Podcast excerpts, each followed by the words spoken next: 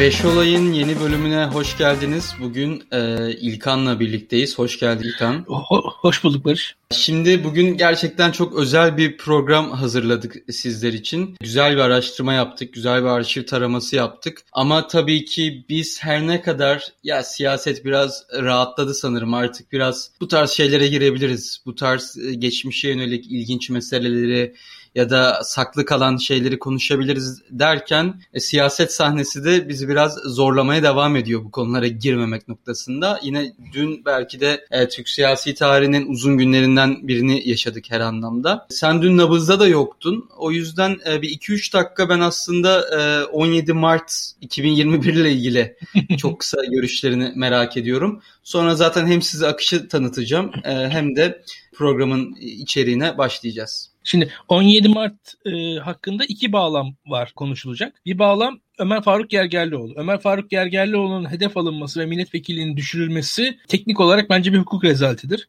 Milletvekili dokunulmazlıklarının ben her zaman arkasındayım. Daha güçlendirilmesi gerektiğini savundum her zaman ve milletvekili dokunulmazlıkları hakkında Türkiye'de konuşulan şeylerin yanlış olduğunu düşünmüşüm. Türkiye'deki demokrasinin temeli milletvekili dokunulmazlıklarıdır bence. Şöyle bir durum var. HDP'de genelde şöyle bir e, hadise yaşanıyor Barış. HDP'de birisi genelde hedef alındığı zaman Kürt kökenli birisinin Türk kökenli bir HDP'liye göre e, hedef alınması veyahut da hani ceza alma ihtimali normalde daha yüksektir.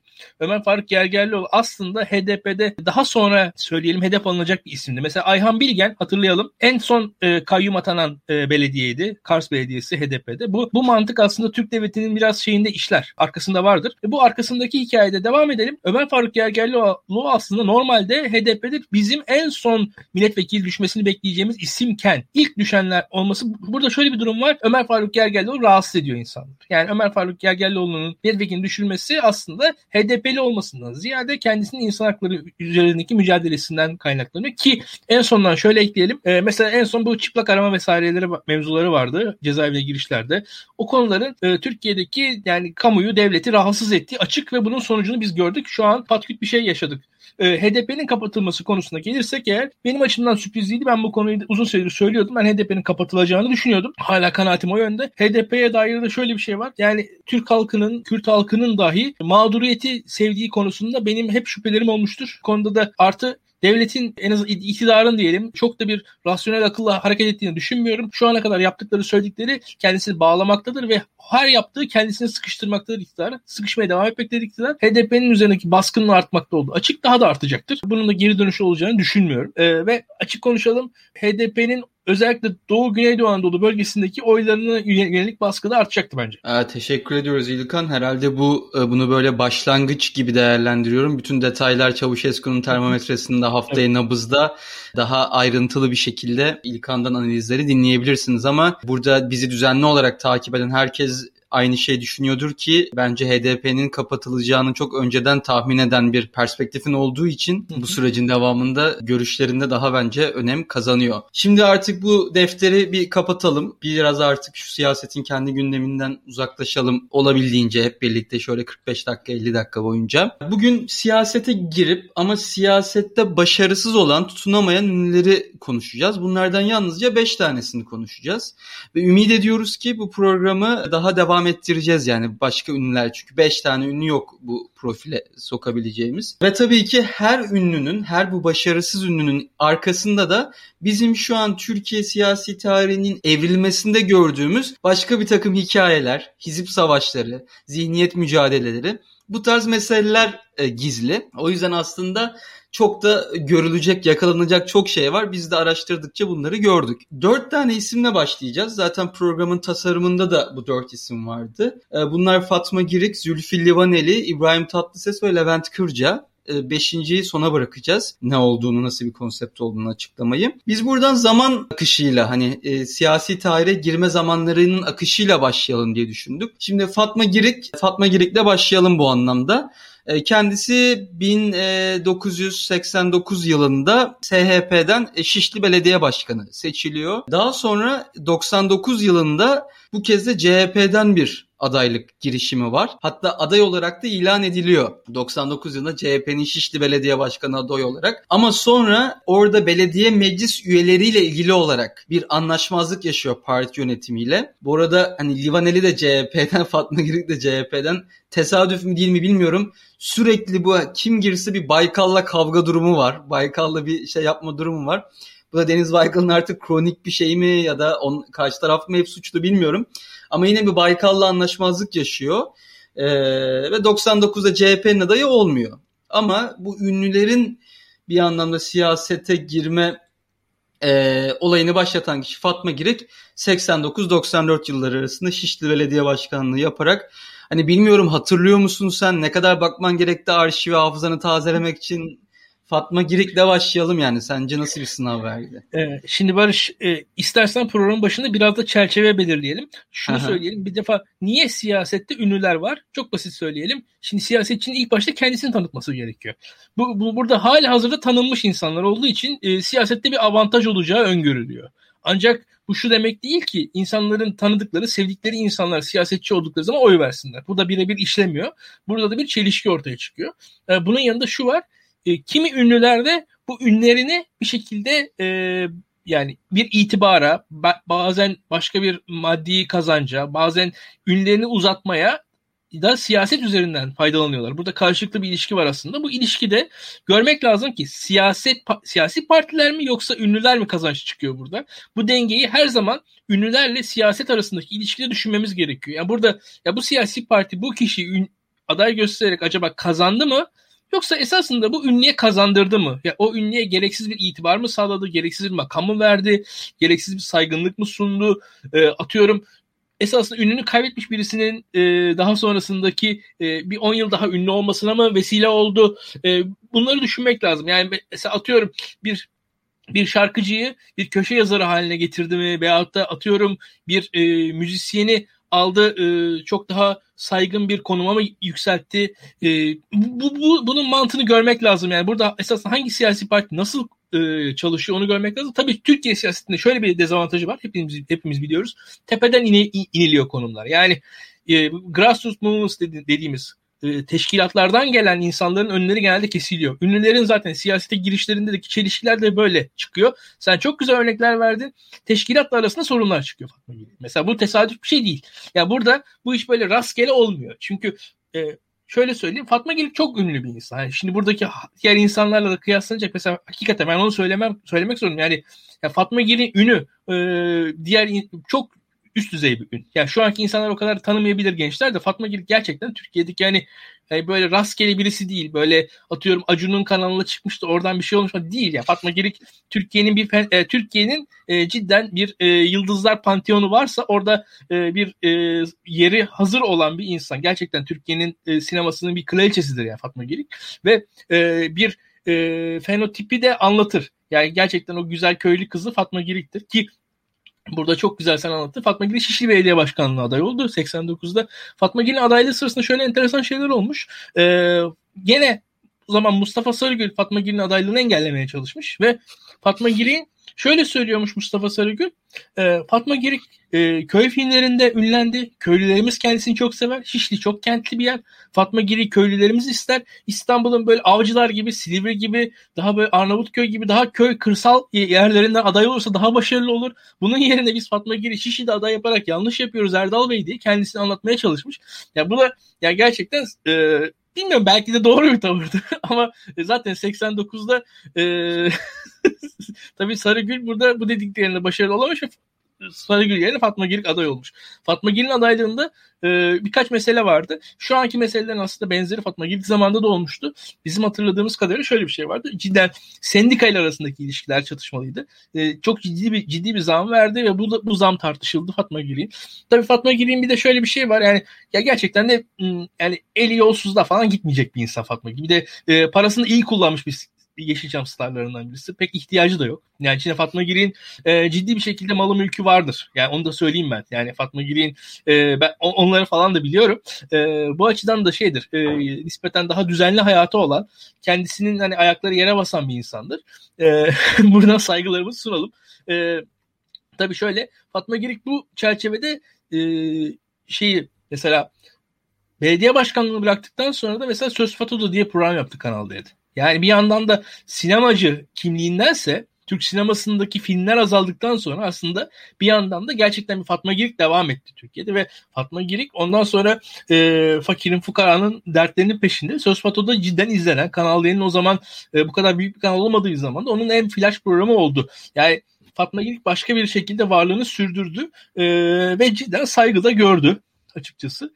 Çok başarılı mıydı? Yani dehşet bir skandalı yoktu. E, kendi çizgisini korudu. E, doğrusunu söylemek gerekirse de e, açıkçası bu kadar da hani burada yer verirken de biraz haksızlık bile etmiş olabiliriz. Tabii şöyle bir şey var. E, Fatma Girik'in bu ününü yani parti doğru kullandı mı kullanmadı mı kullanması doğru muydu? Onu düşünmek lazım. Yani siyasette ünün yeri nedir? Onu görmek lazım diye düşünüyorum. Tabii yani eğitimi, birikimi vesairesi orada doğru isim miydi? Daha doğru bir isim, hani siyasetin içerisinden gelmiş bir isim orada olsaydı daha iyi olur muydu? Bu sorular her zaman baki. Aklıma şey geldi. Dedin ya Sarıgül onun köylü profili yüzünden e, başka bir yerde aday gösterilmesini istemiş diye. E şimdi bu Sarıgül e, golf sahasında hani tarlalarla ilgili falan konuştuğu için e, bir ka- kendi kampanyası olarak Fatma Girri yine o dizilerde, filmlerde oynadığı kıyafetler içine sokup hani köylülerle ilişkisini gösteren bir reklam filmi gözünde canlandı hani benzer bir konsepte. E, o da tam sarı güllük bir hareket olurdu. Ama ha, bu arada e, şöyle bir şey daha var. E, Barış şunu da eklemek lazım. E, Fatma Girik'ten önce esasında ünlüleri siyasete en çok sokan isim Turgut Özal'dı. Yani biz burada onu çok almadık. Turgut Özal zamanında aslında bir denemeler çoğaldı. Yani daha öncesine göre çok daha fazla sayıda Yeşilçam ünlüsü orada Turgut Özal zamanında siyasetle bir şekilde temas etti. Birebir aday oldu. Cüneyt Arkın adaylığı var. Hatta Hülya Koçyiğit sanırım bir de tabii, var. Tabii. Hülya Koçyiğit'in adaylığı var. Ki Cüneyt Arkın da şöyledir. Cüneyt Arkın adı Fahrettin Cürekli Batur. O yüzden seçilemedim diyor. Yani oradaki tercihli oyda orada Cüneyt Arkın yazmıyor pusulada. Fahrettin Cürekli Batur. Öyle bir hikayesi de vardır. Şimdi e, Boncuk Boş Gezen Yani Kullanıcı isimli e, izleyicimiz e, Sarıgül detayı için teşekkür etmiş ve 99'da Sarıgül'ün aldığını söylemiş. İşte orada da kaderin cilvesi bu sefer CHP'den adaylık için adaylığını açıklamışken Fatma Girik Sarıgül bu sefer artık örgütümü kullanıyor. Kimleri devreye sokuyor, ne yapıyor bilmiyorum. E, adaylığını açıklamasına rağmen adaylıktan çekiliyor Fatma Girip ve bu sefer Mustafa Sarıgül aday alıyor 99 yılında Şişli'de CHP'den ve seçiliyor ve onun da e, o çalkantılı e, siyasi kariyeri e, başlamış oluyor. Yine Fatma Girik'le e, bir mücadele içerisinde diyeyim. 10 sene sonra bu kez Sarıgül o mücadeleyi kazanıyor. Ekleyeceğim bir şey var mı Fatma Girik'le ilgili Yok, yoksa e, geçelim. Şimdi aslında en çok üzerinde konuşacağımız kişiye geldik. Böyle yıl yıl gidiyoruz. 89'u e, tamamladık. 94 e, yerel seçimleri. E, Zülfü Livaneli e, birden aslında üyesi bile olmadığı bir partiden o sıra o döneme kadar e, gelip e, yine SHP'den İstanbul Büyükşehir Belediye Başkanı aday oluyor. Şimdi Zülfü Livaneli'nin de hikayesini çok kısa özetleyelim. E, oradaki başarısız deneyiminden sonra tekrar kendi işine, e, sahnelere ve kendi projelerine dönüyor. Ama daha sonra 2002 yılında CHP'den milletvekili seçiliyor. E, CHP'den milletvekili seçilmesinin ardından parti içi bir mücadeleye de giriyor. 2005'te genel başkanlık için imza toplamaya kalkışıyor. Ee, ama çok ciddi bir tepkiyle karşılaşıyor. Hatta ona destek veren İzmir Teşkilatı'nda direkt bütün komple bir değişiklik oluyor. İzmir İl Başkanı görevden alınıyor CHP'de. O da işte artık CHP modern bir parti olmaktan çıkmıştır. Burada demokrasi yok. Türkiye'nin yeni sosyal demokrat partiye ihtiyacı var gibi söylemlerle istifa ediyor.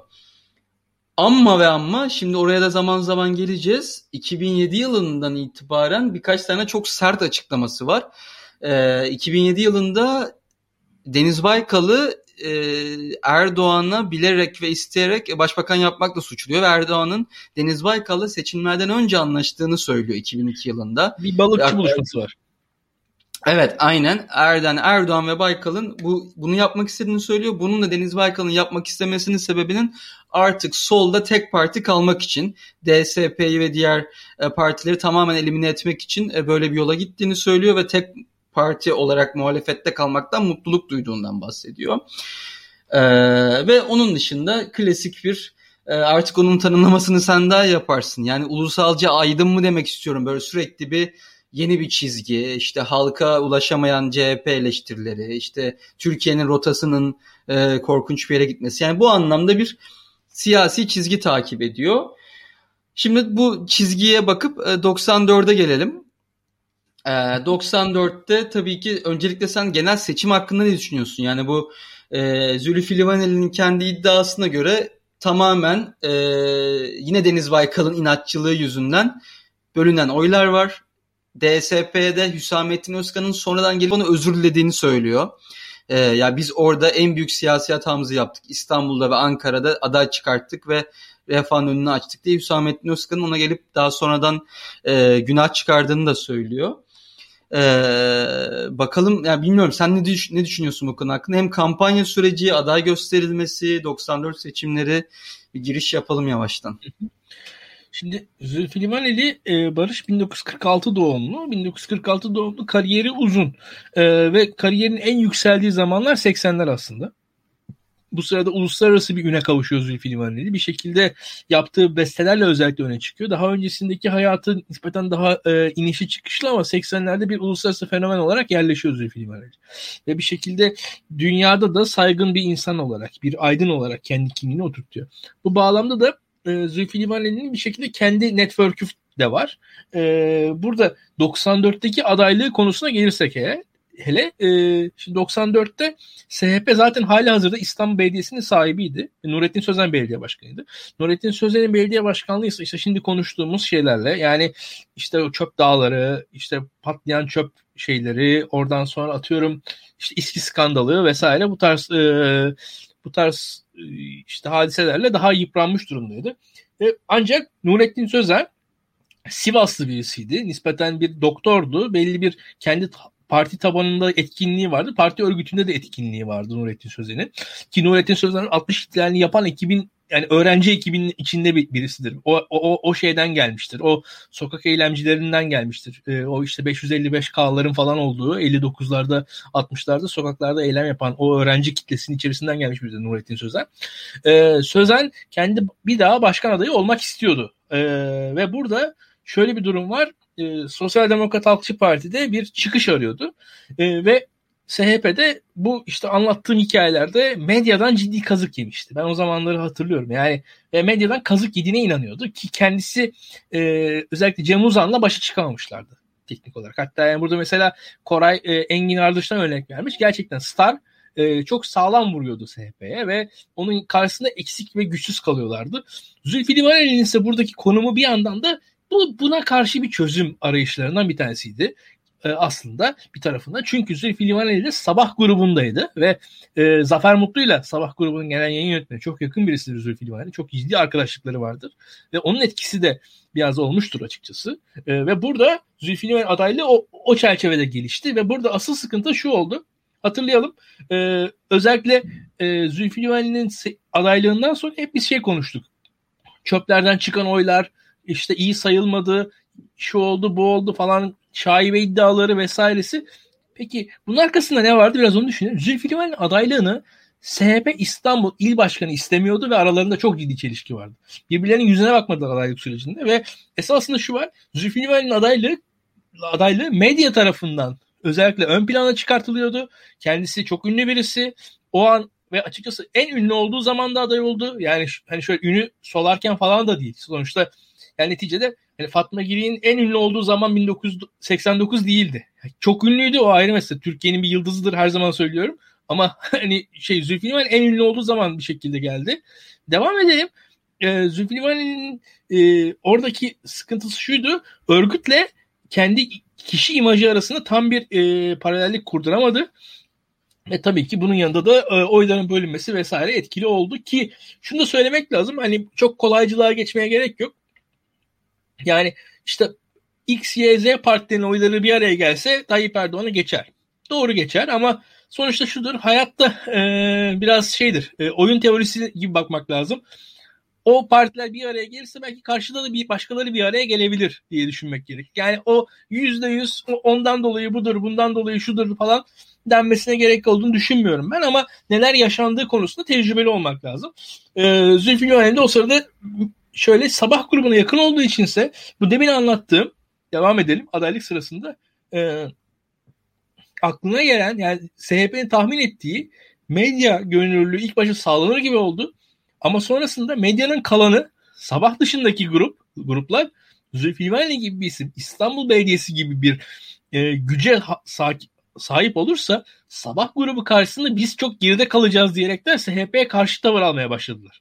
Yani orada bir iç çelişki ortaya çıktı. Aslında e, yani medyanın bir, çok ciddi bir kısmını da kendisine soğuttu diye düşünmek gerekiyor diye düşünüyorum.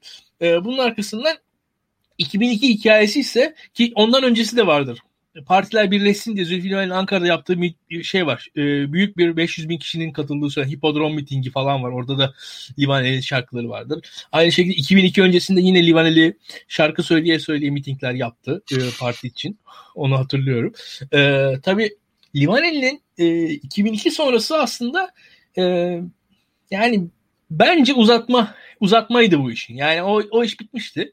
Deniz Baykal bırakmazdı. Gerçekten Deniz Baykal bu işlerin hani piri. E, yani Zülfü Livaneli Deniz Baykal'la uğraşacak, onu yenecek bir siyasetçi değil diye düşünüyorum.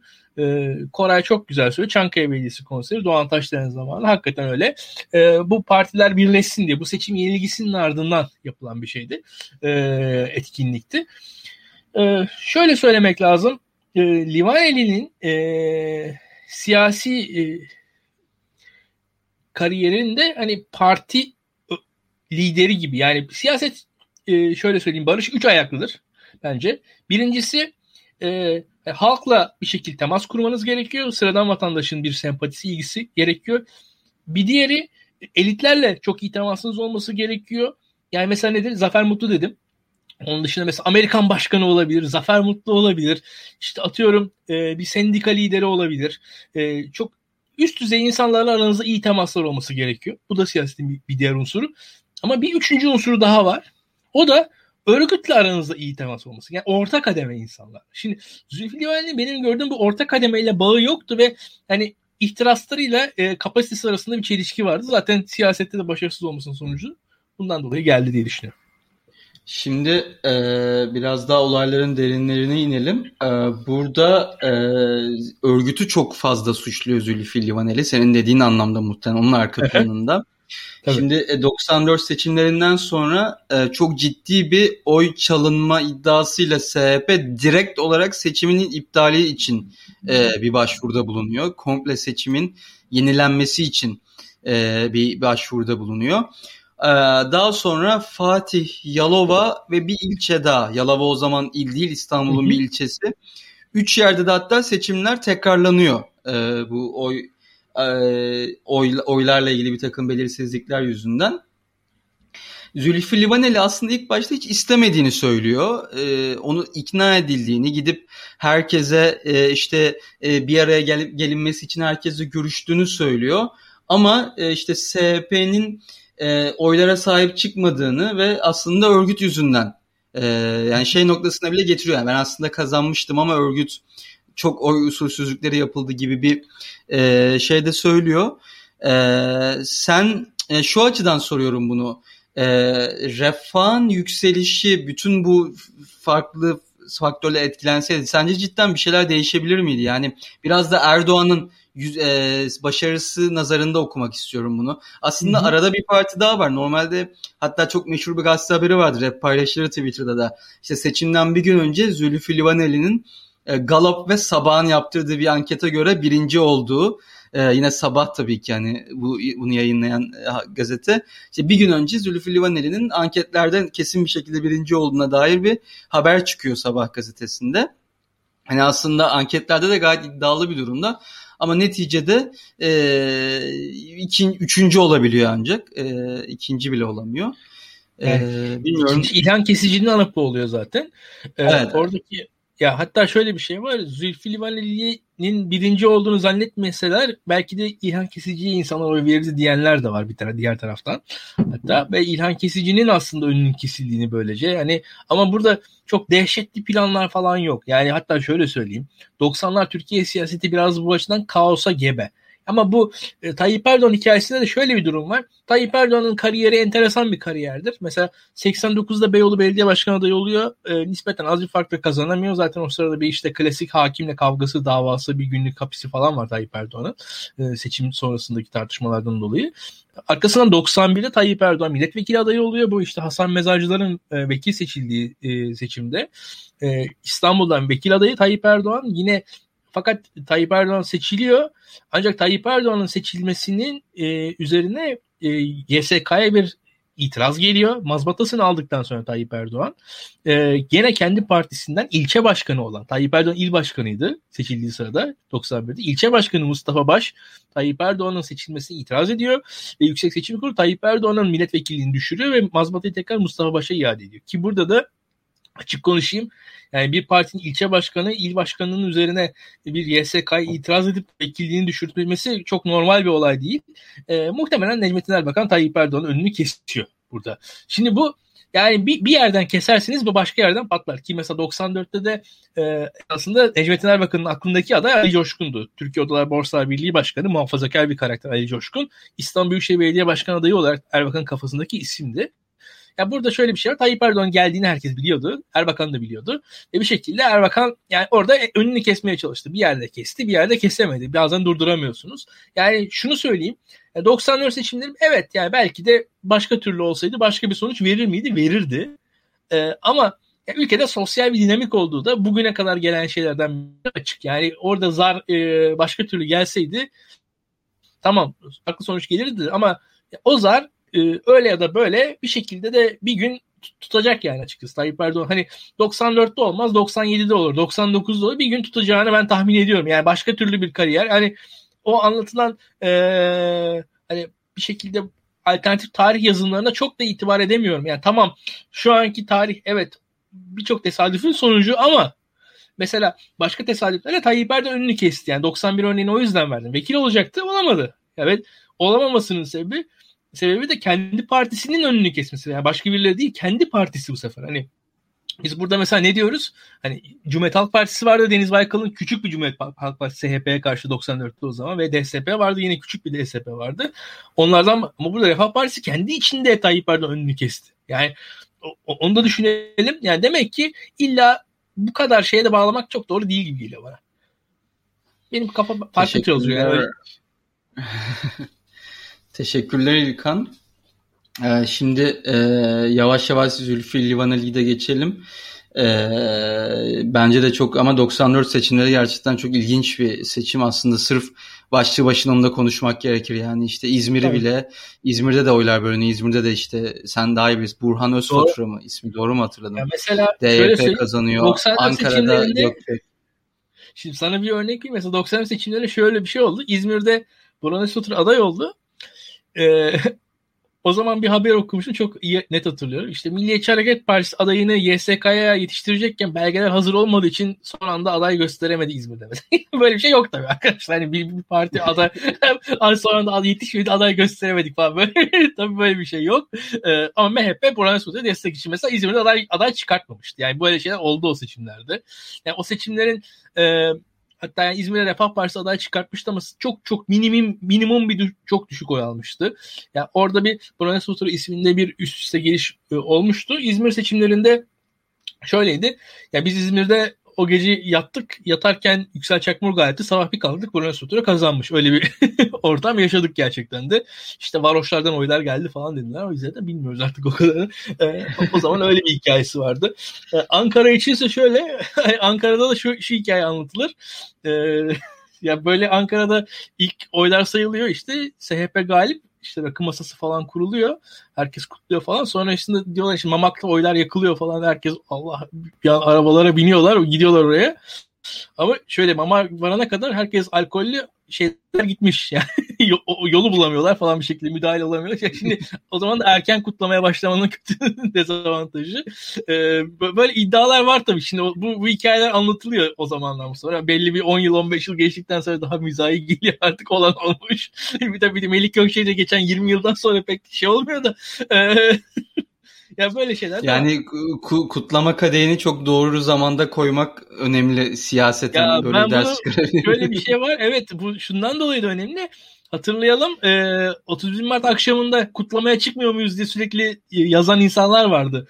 O sırada benim aklımdan sürekli bunlar geçiyordu. Yani sürekli bir kutlama e, şeyi vardı, bizi baskısı vardı. Ya İmamoğlu kutlama yap, kutlama yap, kutlama. Abi durun yani. O, bu, bu, bu, bu süreci dikkatli geçirmek lazım. Neyse. Şimdi o zaman e, İbrahim Tatlıses'e geçelim. Aslında İbrahim Tatlıses ile Levent Kırca biraz kesişiyor. Yani daha doğrusu şöyle söyleyeyim. Levent Kırca'nın politik yönü siyasi adaylıklarının çok ötesinde varlığını hissettiren bir imaj yıllar boyunca. Ama e, siyaset sahnesine aktif teşebbüslerinin timeline'ına, zaman akışına göre gittiğimiz için 2007 seçiminde Genç Parti'den e, aday olan e, İbrahim Tatlıses'le başlayalım. Şimdi İbrahim Tatlıses çok enteresan bir profil. Hani zaten kendi imajı, Türkiye'deki ağırlığı, işte sanatçılık dışında yaptığı işler, birçok farklı alanda çalışan biri olması başlı başına meseleyi ilginç hale getiriyor. Ben ama şunu asla anlayamıyorum. Yani ee, ısrarla normalde bir düzeni olmasına rağmen üne, paraya, daha fazla bir şey ihtiyacı olmamasına rağmen sürekli bir siyasete eklemlenme çabası var. Yani Adalet ve Kalkınma Partisi'nden dört defa yani 2011'den itibaren her 2015'teki iki seçimde de 2018'de sürekli bir adaylık başvurusu var. 2007'de Genç Parti belki onu onu biraz görece daha etkisiz bir şey yapabiliriz. Ben tam hatırlamıyorum şimdi Genç Parti ne kadar iddialıydı barajı aşmak noktasında. Ama e, yani Kürt meselesiyle ilgili bir rol aldığı bir aktif olduğu bir dönem var. Orada işte onun kendinin etnik olarak nasıl tanınmadığı ile ilgili açıklamalarına bakmaya çalıştım. 7-8 farklı açıklaması var yani. Bir çıkıyor diyor ki annem Arap, babam Kürt, ben Türk oğlu Türk'ün dediği bir açıklama var. İşte annem Kürt, babam Arap, ben de Arap'ım falan birçok açıklaması var.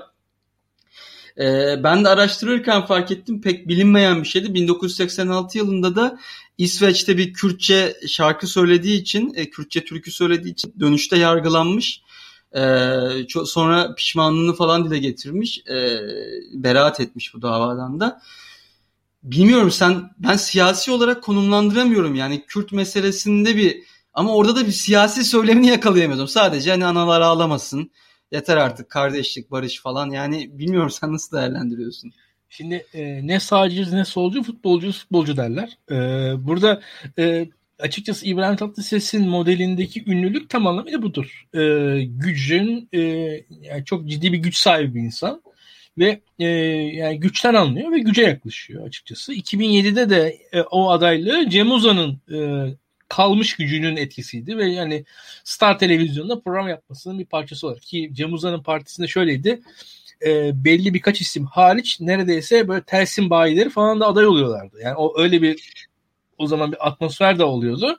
Şimdi Cem Uzan'ın da hani o, o, o listedeki alttaki isimler falan Tersim bayisinde çalışanlar falan oluyordu. Yani o o öyle bir Cem Uzan hikayesinin devamıydı. Ee, İbrahim Tatlıses için ise şöyle ya Tatlıses'in tamam etnik kimliğinde vesairesi var. Ee, bir, bir tarafında bu işin her zaman. Ama bu aslında tam anlamıyla dezavantajı. Çünkü kimliğinden dolayı her zaman bir kendisinde e, tartışılıyor. Yani orada bir durum var yani hani bir, bir sıkıntı var. Ve burada da e, hep gücün yanında ol, oluyor İbrahim Tatlıses. Yani Süleyman Demirel güçlüyken Süleyman, Süleyman Demirel'in yanında, Mehmet Ağar güçlüyken Mehmet Ağar'ın yanında, Cem Uzan güçlüyken Cem Uzan'ın yanında. Yani orada bir siyasi tavırdan ziyade güce yaklaşmaya çalışan bir e, ünlü profili görüyoruz. Yani burada bakarsanız işte e, Sedat Peker'in yanında birçok ünlü e, kişiyi görürsünüz siz. Bu, bu camia böyle bir camia yani, yani güçlü olduğu zaman. işte şu an Alaaddin e, Çakıcı ile belki birilerini görürsünüz. Yani o insanlar o insanların yanında arada olurlar. Yani buradaki mesele güçlü olan ilişkileri diye düşünüyorum ben. E, tabii yani esasında şu var bu kadar e, kendisini e, belki de şöyle ucuzlatmasaydı belki de yani e, yani İbrahim Tatlıses çok aşırı ünlü bir insan. Yani hani normal bir ün değil yani İbrahim Tatlıses ünlü de ve orada da e, şey yok. Ve bu yorum da doğru. Yani Urfa'da o kadar sempatisi yok yani İbrahim Tatlıses'in. Yani ama çok ünlü bir insan. Yani İbrahim Tatlıses Yunanistan'da da ünlü, Irak'ta da ünlü. Yani gerçekten yani Orta Doğu'da falan ünlü yani İbrahim Tatlıses. İsrail'de ünlü. Ee, yani İbrahim Tatlıses ünlü gerçekten de hani Tuna'dan e, Dicle'ye Fırat'a uzanıyor yani hani öyle bir üne sahip açıkçası Nil'den Kızılırmak'a kadar ünlü adam. Ama bunun hani her ün siyaset siyasete bir e, karşılık gelir mi? Gelmez. Gelmemesine gelmesine gerek de yok. Ee, öyle söyleyeyim. Ha e, zaten yani en sonunu gördük. Bu mesela mafya sorusu gelmiş. Yani burada da hani birçok mafyayla var ilişkisi birçok mafyayla var ilişkisi. Yani oldu zaten ki zaten hani en son hatırlayalım bir e, tüfek mermisinden sağ çıktı. O kadar da esasında tekil bir insan yani biricik bir insan. Kolay kolay da bir e, kafatasımıza gelen bir tüfek kuş şeyinden hani e, kolay değil. E, o da bir mafya meselesiydi. Gerçekten de göz önünde oluyor bazı şeyler. E, bunun yansıması çok da ekstra görmüyorum ama İbo'nun şu anda AK Parti'ye yakınlaşması da yani bir ideolojik yakınlaşma falan değil. E, sadece güçle olan bir ilişki. Yani şu anda aynı şekilde MHP olsaydı MHP'ye girerdi. Aynı pozisyon. Aynı pozisyonda sanırım yani CHP olsaydı CHP'de girerdi. Ki ben İbrahim Tatlıses'in DSP adaylığı hikayesini de duydum. Yani 99 seçimler öncesinde. DSP'nin Des, İbrahim Tatlıses 99'da DSP'de aday olacak dedikodusu çıktı. Yani e, e, ee, bu arada bu dediğin bu dediğin bu dediğin şöyle haklı dediğin e, biraz daha güç merkezli bir strateji izlediği noktasında şöyle bir doğrulama yapabilirim.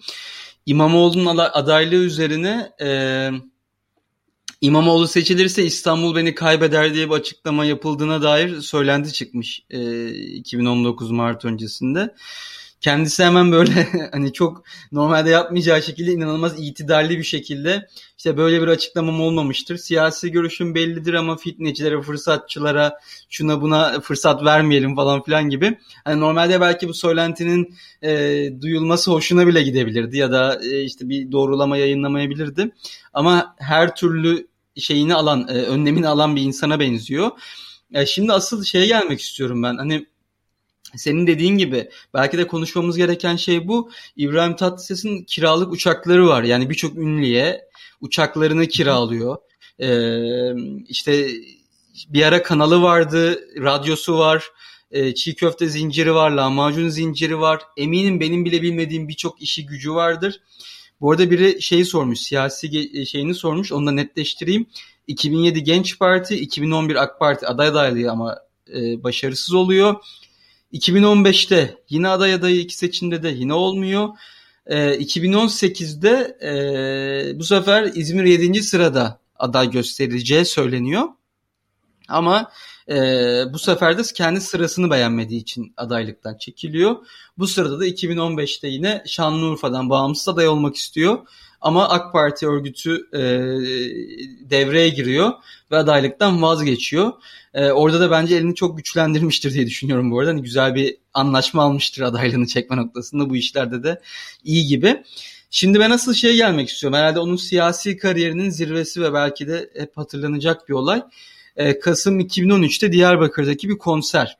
E, Şivan Perver e, yıllar sonra e, Türkiye'ye geldi.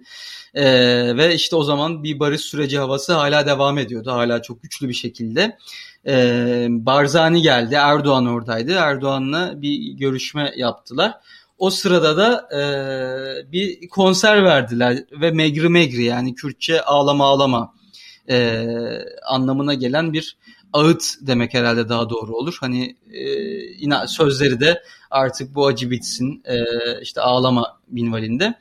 Orada hatta Megri Megri ve işte sürekli barış geldi vurgusu, barış, kardeşlik gibi bir vurguyla kendi siyasi kariyerinin zirvesini yaşadı. Ee, ama oradan şey yapamadı. Yani bir figür haline gelemedi. Ee, evet Afrin'e de geleceğim. Ee, Afrin'e de geleceğim. Sonra Afrin meselesi de var. Ee, şun, şunun için geleceğim Afrin'e aslında. Tam da buna bağlamak istiyordum. Herhangi bir hassas olduğu bir mevzu göremiyorum ben burada. Yani, ben böyle bir, bir şey değiştirmek istiyorum gibi bir şey yok e, barış süreci oluyor. Orada konserini veriyor Şivan Perver'le. Afrin oluyor yine uçakta işte oturuyor türküsünü söylüyor yine orada Afrin'de. E, bu onun iki tane siyasi nasıl desem öne çıktığı bu an konusunda neler söylersin? İşte bir e, o türkü bir de sonra Afrin operasyonu uçakta olması. Ya e, açıkçası ya bir yandan operasyonda orada olması, bir yandan da barış sürecinde en önde olması bu anlattığım İbrahim Tatlıses hikayesine tam uyuyor. Yani İbrahim Tatlıses böyle birisi.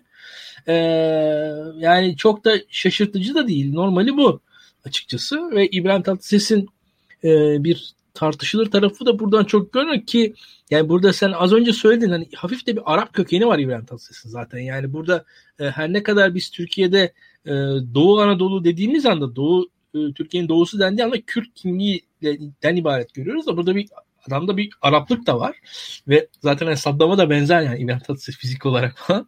E, burada hep şey vardır yani e, çok da hani Kürt kimliğinin e, siyasi olarak taşıyıcısı hiçbir zaman olmadı İbrahim Tatlıses. Yani ve her zaman bundan uzak durdu. E, ve bu konuda her zaman mesafesi oldu ki ya bugün de bakarsanız mesela İbrahim Tatlıses'in oğlunun bile e, pozisyonu belli. Çok da Kürt kimliği üzerinden kendini tanımlamıyor. Bir de bu da şaşırtıcı değil diye düşünüyorum ki zaten hani oğlu açısından hani annesi üzerinden de yani etnik kimlik tanımlayabilir. O açıdan çok da şey söylemeye de gerek yok. Ee, yani yadırgamıyorum bunu da. Ee, ve böyle yani benim İbrahim Tatlıses böyle. E, çok da şaşırtıcı değil bence. Yani hani o bu e, siyaset e, çok da hani şöyle bundan fazlası hamurunda yok İbrahim Tatlıses'in. Ben beklemek de gerekmediğini düşünüyorum ki bu konuda şöyle bir şey var Barış. Mesela e, bizim entelijansiya bazen e, nispeten hani fakir fukara insanların dinlediğini düşündüğü şarkıcılara, sanatçılara, e, oyunculara vesaire bir siyasi kimlik biçiyor. E, onun sonrasında kendi kendine e, üzerine e, dikiyor ve o olmadığı zaman şaşırıyor. Bu İbrahim Tatlıses olmadı ama mesela şeyde oldu. Orhan Gencebay'da oldu. Orhan Gencebay mesela 90'larda arabeskin övülmeye başlandığı bir zaman olmuştu. Yani arabeskin tekrar itibar arabeske itibar verildiği bir zaman olmuştu ve o zaman Orhan Gencebay'ın işte solcu, devrimci, işte halkın acılarını anlatan e, sanatçı falan böyle Orhan Gencebay bu değil yani. Orhan Gencebay sağcı bir insan yani. Orhan Gencebay bugünkü insan. Biz, biz tamam yani Orhan Gencebay'ın e, şarkıları üzerinden bir şekilde bir e, şey yaparsanız siz e, hikaye anlatırsanız e, ve bunu bir şekilde aşırı yorumla başka bir şey Orhan Gencebay olmadığı bir noktaya getirirseniz olmuyor. Sonuçta da hayal kırıklığı oluyor. Mesela bugün yani Orhan Gencebay'ın işte Sayın Cumhurbaşkanımızı eleştiriyorlar falan diyor ya Orhan Gencebay bu aslında hep buydu yani. Hani o gece konudaki fakir fukaranın hakkını savunan birisi yani arabesk müzik de o değil zaten yani. yani o, o olsun isteniyor. Yani o, o, o değil yani o isyanın değil o isyanın müziği yani. Hani orada biraz bir wishful thinking bir şekilde o şablona uydurma çabası yani tamam hani o merkez çevre veyahut da hani işçi sınıfı, burjuvazi falan o, o çelişki yok yani orada aslında birçoklarında. O, e, hani kendileri başka çelişkiler içerisindeler yani o insanlar. Tabii o çelişkiler hayatta çelişki yok demiyorum ama o insanların yaşadıkları çelişkilerle bizim entelijansın anladığı çelişkiler farklı çelişkiler. Pek de e, birbirine tutmuyorlar diye düşünüyorum. Bu konuda yani sakin olmak lazım. Üne, şana, şöhrete olduğundan daha farklı bir anlam yüklenmek gerekiyor. Teşekkür ediyorum yorumların için. Şimdi dediğim gibi son kez şey de söyleyeyim. O notumu az önce bulamamıştım. Etnik kimliğiyle ilgili e, 2000'li yıllarda, şimdi 2000'li yıllarda yaptığı açıklamaları e, hep aldım. O zaman da e, hani bu e, Türklük meselesi çok ön plandaydı. Sürekli Türk olduğunu vurgulama şeyi var. E, işte babam Arap, annem Kürt, ben ise Türk'üm dediği bir şey var. 2005'te babam Türk, annem Kürt, ben Türk oğlu Türk'üm gibi hani Türklük seviyesini arttıran bir açıklaması var. Tahmin ediyorum 2010'lu yıllarda onun araştırdım ama bulamadım. Kürt kimliği yüzünden mağduriyetini öne çıkaran açıklamaları olabilir. Ee, hani barış süreciyle birlikte. Sonra tekrar şu an e, hani kendini Türk oğlu Türk şeklinde tanımladığı günlere geri döndüğünü düşünüyorum. Bilmiyorum. Ee, şimdi buradan Levent Kırca'ya geçelim. Ee, şimdi Levent Kırca e, tabii ki e, Türkiye'ye tokat efektini getiren e, ünlü komedyenimiz e, olacak o kadarla en çok biliyoruz onu. Aslında birçok oyunu da olan, tiyatroları da olan bir kişi. Merak edenler Mavi Muammer'i falan izleyebilirler. Daha ilginç bir şey. ee, şey vardı. E, bir filmi vardı. Bu köyden gelip traktör almaya çalışıyorlar. Ben onu çok seviyorum. Ee, şey Ökkeş ailesi hatta şeyde ailesinin ismi de filmin adını unuttum. Lütfen izleyicilerimizden varsa hatırlayan yazsın. Çok güzel bir filmdir. 80'lerde olması lazım. Ee, diyeceğim şey şu. E, şimdi tabii yani istemsizce hep aklıma geliyor olacak o kadarın skeçleri. İşte tabii ki karikatürize anlamında güldük, ettik. Şimdi artık daha komik bakıyoruz e, bu durumlara ama baktığımızda 88 yılından 2005 yılına kadar aralıksız farklı kanallarda e, önce devlet kanalına başlayıp sonra özel kanallarda e, devam eden bir e, süreç var. 2005'ten itibaren 2010'a kadar bir boşluk var. 2009-2010 kısa bir Fox dönemi ve daha sonra artık şu an kimsenin de inkar etmeyeceği bir seviyede bir hükümet baskısı sonucu e, görev e, o programın sonlanması var. Belki de zamanı doldurmuştu. Onu artık yorumlarında değerlendirirsin. Bir kritik olay daha var. Devlet e, sanatçısı ünvanı veriliyor 90'ların sonunda. Daha sonra Ahmet Davutoğlu e, hükümeti 2015 yılında geri alıyor devlet sanatçısı ünvanını. Onun dışında 2009 Üsküdar Belediye Başkanı adaylığı Üsküdar'ı Hollywood'a çevireceğini düşünüyor. Ee, yani öyle bir vaat yapıyor. Ee, daha sonra 2014 İşçi Partisi İstanbul Büyükşehir Belediye Başkanı adaylığı. Daha sonra 2015 yılında da vefat ediyor zaten. Ee, ama 2011'den itibaren çok aktif bir şekilde e, Ulusal Parti'nin de içinde. Ulusal kanalın çok özür dilerim. E, genel yayın yönetmenliği de yapıyor galiba. E, evet Taşı Toprağı Altın Şehri bu arada. Gökhan, Gökhan Bey'e teşekkür ediyorum filmin ismi için. Buradan böyle bir artık hani e, Türkiye'de ulusalcı tiplemesinin vücut bulmuş, e, ete kemiğe bürünmüş hali. İşte o tokatlama dediğimizde genelde zaten skeçlerde işte namuslu insan tokatlanır. Yani atıyorum hani sen nasıl rüşvet almazsın işte sen nasıl e, vekilimize bakanımıza şöyle davranırsın. O tokat hep ironik bir şekilde e, şaşkın o, o kişi de şaşırır böyle ya demek herhalde bu ülkede hep şey bağlanır hani bu ülkede zaten namussuz olmak gerekiyor, şerefsiz olmak gerekiyor. İşte vatanını sevmemek gerekiyor falan ancak öyle oluyor falan filan. Ee, ama bilmiyorum yani e, buradan bu girişte başlayalım yani hem genel olarak bir Levent Kırcı analizi alayım hem sonra onun siyasi Tabii kariyerine gelelim. Ee, Daha işte şeye falan da geleceğiz. Ee, Fatih Altaylı ile o meşhur kavgası var. ee, onlara da geleceğiz yani. yani Levent Kırca'ya iyi hazırlanmışız gözüküyor. Ee, şöyle söyleyeyim. Levent Kırca'nın e, tabii yani siyasete muhtemelen ilk etkisi benim gördüğüm ilk etkisi şuydu, şuydu bu jet ski muhabbeti vardı. Ee, bu Tansu Çiller'in oğlu bir kamu kampındaki jet ski'yi alıyor. E, onun arkasından o jet ski kayboluyor. Ve onun arkasında o kamu kampı e, bu jet ski ne oldu diye de bu tartışma çıktı. Yani bu başbakanın oğlu jet ski ile aldı gitti. Bu jet ski yok. Ne oldu? Nerede bu jet ski diye bir uzun süre. Ve bu, orada da iski vardı. İski ve jet ski beraber kullanılıyordu ve sürekli Levent Kırcı bunları arka arkaya kullanarak bir mizah oluşturmuştu. Ve o ya biz o zaman daha gençtik ve hani herkesin de ağzına yapışmıştı açıkçası çok fena bir şekilde. Ee, o, yani iğrenç bir ortam oluşmuştu. Ee, ya zaten şey... Levent Kırca'nın o hani cinsel uzuvları bir şey yaparak şaka yar işte bir de şey var zamcık ske, zamcık skeci var.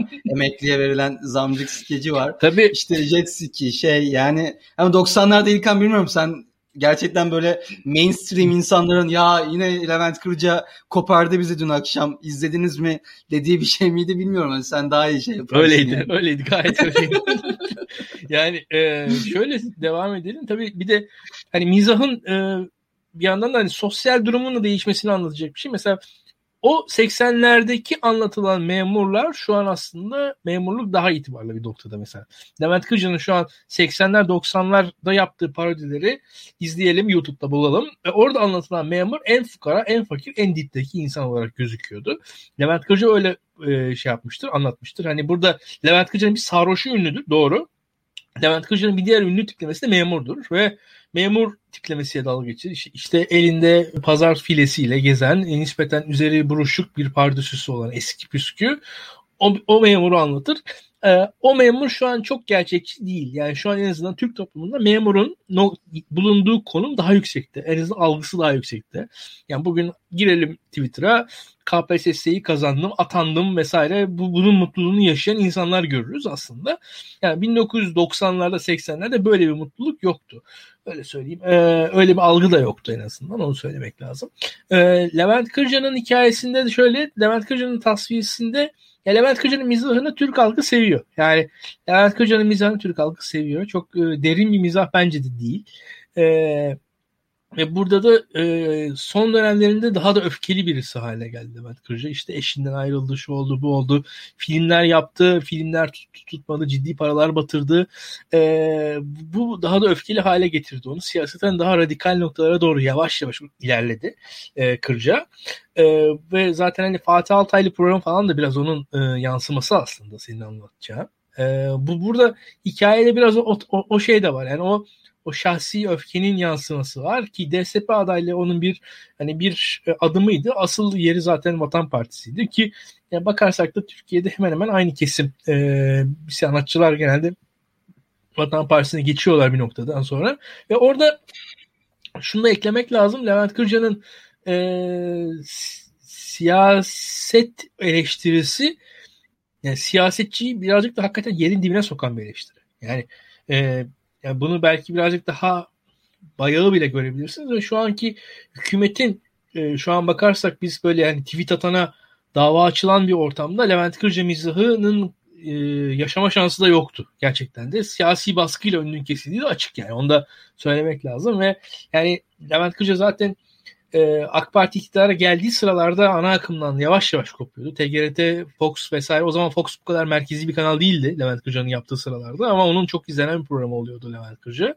Yani ATV, Sabah Star, hani o, o show, o ana büyük dört kanalda o zamanlar 2000'lerin başında en, en önde gelen kanallardı. Oralardan bir şekilde uzaklaşmıştı ve e, o, yani bu iktidar da yavaş yavaş Levent Kırca mizahını istemediğini ben hissettirdi diye düşünüyorum. E, biraz öyle. E bunun dışında da tabii Levent Kırca'nın e, 2000'lerdeki e, skeçlerinde de bir e, arada ordu övgüsü falan da vardı. O da doğru. Yani İnanılmaz. Onda... Yani evet onu hatta hemen aklıma gelmişken söyleyeyim. Ee, bir skeç var hiç unutmuyorum. İşte Recep Tayyip Erdoğan ve Emin Erdoğan makyajlı iki kişi. Tabii, ee, tabii. Evde oturuyorlar. Ee, işte kapı çalıyor. Bir gazeteci tutuklanmış. Tayyip amca yardım et diyor e, yok diyor şey e, ben ben bu işten mesul değilim gibi bir şey söylüyor. Demokrasi var bu ülkede diyor. İşte bilmem ne tutuklanıyor yine kapı çalıyor hayır diyor e, ben mesulliyim demokrasi var bu ülkede diyor. Sonra gelip asker onu alıyor falan. E, darbeyle falan uyandığı skeçleri var. Yani şu an zaten böyle bir şey olsa e, bırak yayınlamayı ülkede dışarıda kalması tutuksuz kalması mümkün değil e, şeylerin. Orada gerçekten e, biraz e, belki bilmiyorum katılıyor musun? Tam o 2007'deki o işte Cumhuriyet mitinglerinin tem, e, temsil ettiği bir e, pozisyonlanma şöyle, şunu da hakkını vardı. vermek lazım. Bu arada Şimdi, geçmeden söyleyeyim Furkan hatırlatmış. E, evet Demokrasi Apartmanı skeci benim az önce bahsettiğim. Hı hı. YouTube'dan o şekilde ee, bulabilirsiniz. Yani, Kırca'nın tabii hakkını da vermek lazım. Kırca'nın e, 2000'lerde e, Fethullahçılara karşı da çok fazla skeç yaptığında hani hakkını verelim. Yani çok yani militarist skeçleri de vardı ama Fethullahçılara karşı çok skeci vardı ve bu radikalleşmesinde Ergenekon balyoz süreçinde tutuklamalarında etkili olduğunu söylemek gerekiyor. Hatta e, yani bir iki skecinde Fethullah Gülen'i dolaylı yoldan eleştirdiği skeçleri var. Yani hani tam anlamıyorsunuz. Öyle skeçler var. Şu anda YouTube'da bakarsanız ben onları sonrasında anında izlememiştim. Gerçekten de ve ilk bakışta Fethullah Gülen olduğunu hemen hissetmiyorsunuz ama dolaylı yoldan e, Fethullahçılara çakan skeçleri skeçler yapmış. Birazcık daha gizli saklı yapmış hatta. Öyle öyle enteresan bir iki daha sofistike işi de varmış o zamanlar. Öyle söyleyeyim. Ee, bu arada bence araya girdim. Ee, asıl bu cemaatin 2010'dan sonra iyice öne çıktığı işte 2012'de kavgaya kadar böyle o yıllarda program olsaydı 2010 2012-2013 arası bence cemaate de e, çok ciddi şey yapardı. E, ya da işte o 2005-2010 arası yayın yapmadığı bir dönem var. Tam aslında en e, cemaat mevzusunun arttığı zamanlar orada da bir tarihsizlik var galiba. Ya, e, ilginç skeçler var. YouTube'da var bunlar. İnsanlar bulabilir. Yani ben e, öğretici de olabiliyor bazıları öyle söyleyeyim. Ee, az önce şey diyordun işte onun o sürecini cemaate çaktırmadan e, vurduğu mes- meselelerden bahsediyordun. Ya ee, onu çok e, skeci anlatmayalım şimdi de yani öyle söyleyeyim. Orada e, işte birileri kandırılıyordu. işte kimi e, şöyle söyleyeyim. Mesela yani oradaki hakimin tipini Fethullah Gülen'e benzetiyordu. Bir davada mesela. Orada ve biraz bir e, gerizekalı bir hakim vardı. Onun Fethullah Gülen'e ve hakikaten özellikle benzetmiş mesela. Onları falan arada yapıyordu o tarz şeyler. Yani ilk anda skecin konusu falan alakası yok Fethullahçılarla falan ama yani orada o, onu sokuşturduğu yerler varmış. Yani ben sonrasında gördüm onu. O ilginçti. Bu arada e, MCK tayfa diye biri yazmış Ekrem Osimamos. Yani şu an yapıyor olsa kesinlikle işte Ekremos İmamos diye bir skeç olurdu ona eminim. Yani gerçekten tam Levent Kırca'nın işte onun o Trabzonluluğuyla ilgili falan bir şeyle de e, eleştireceği eleştirilere cevap verirken yapacağı bir skecin ismi. E, o da çok güzel bir örnek oldu. Olacak o kadarın temsil ettiği şey noktasında. Şimdi oradan şeye gelelim. E, siyasi işte 2009'da çok ağır bir başarısızlık e, alıyor Levent Kırca. Sonra 2014'te de çok silik bir aday e, İstanbul'da. Ama e, şöyle bir talihsizliği var. Şimdi özellikle darbeden sonra Ergenekon sürecinde çok yıpranmış askerler, sanatçılar, bir takım kanaat önderleri, siyasetçilere hem bir iade itibar yapıldı hem de tekrar öne çıkmaya başladılar. E, maalesef ömrü Levent Kırca'nın onu görmeye yetmedi. Çünkü Ergenekon'a çok ciddi gerçekten hani arkasında başka bir sebebi vardır yoktur onu bilemeyiz. E, ya da işte içinden geldiği için yapmıştır başka bir takım planları darbecilik yüzünden yapmıştır bilmiyorum artık onu da bizi de ilgilendirmez. Ama e, işte onun Fatih Altaylı ile o kavgası var e, bir şey olarak e, Habertürk'te. Yani Fatih Altaylı o zamanlar zaten İlkan sen onu çok daha iyi benzetmesini yaparsın. Bu merkez gazetecilerin o tarz ulusalcı isimlere işte Sevan Nişanyan, Tunca Özkan yayınları falan da vardı. Çok böyle üstten ve kibirli bir bakışı var. Yani siz bu çağdan değilsiniz. Siz e, başka sayıklarla slogan atıyorsunuz. Göz göre göre olan bir şeyleri inkar ediyorsunuz. Her şeyi manipüle ediyorsunuz gibi bir tavrı var. Fatih Altay da öyle bir tavırla yaklaşıyor. E, Levent Kırca'yla çok ciddi bir kavga ediyorlar. E, Levent Kırca açıkça işte yalaka olduğunu söylüyor. İşte Ergenekon'a oradaki gazetecileri ziyaret etmemekle, haberleri yapmamakla suçluyor. E, bu tarz hor görülen, bu tarz ulusalcı diye ya da işte darbeci diye bir kenara atılan insanlara iade itibar yapıldığını gördük 2016'dan sonra görece. E, bence Levent Kırcı onlardan biri olmazdı. O ayrı yine çok fazla şey yapmazdı ama bu onun o e, Ergenekon sürecinde onun ona olan algının nasıl etkilendiğini düşünüyorsun? Yani bu gerçekten sert ve belki de gelirini, kariyerini etkileyecek kadar korkusuzca çıkması konuşması. Yani bence sen söylenmesi gereken birçok şeyi söyledin. E, Levent Kırcı için mesela bunun üzerine bugün nerede olurdu? Bugün acaba hani Sözcü gazetesi çizgisinde mi olurdu, Vatan Partisi çizgisinde mi olurdu onu tartışabiliriz. E, yani bir şekilde hani Uğur Dündar, Müjdat Gezen bir şey yani onun e, temas edebildiği e, bir şöyle söyleyeyim hani yakınında olan insanlar e, belli noktada Vatan Partisi ile e, yoğun teması vardı. Vatan Partisi'ne yakındı. Vatan Partisi'ne maddi manevi katkıları oldu. O, o yorumlarda da var zaten onlar. Biz çok girmeyelim o konulara. Ama e, yani bence o iki arada bir de belli bir süre Vatan Partisi'ne kalırdı ama kişiliği Vatan Partisi'nin e, şöyle söyleyeyim ortamını çok kaldıracak birisi değil yani. Levent Kırca öyle e, bir örgüt üyesi olacak bir karakterde değil. Bir şekilde kendi kişiliği çok baskın birisi. Orada da çok duramazdı diye düşünüyorum. Bir noktada bir, bir yere kadar Vatan Partili olurdu. Bir yerden sonra Vatan Partisi'nden ayrılırdı. E, 15 Temmuz'da falan e, hani yerli milli mutabakat o yeni kapı ruhunun tam içinde olurdu. E, şöyle söyleyelim yavaş yavaş da uzaklaşırdı oradan diye tahmin ediyorum.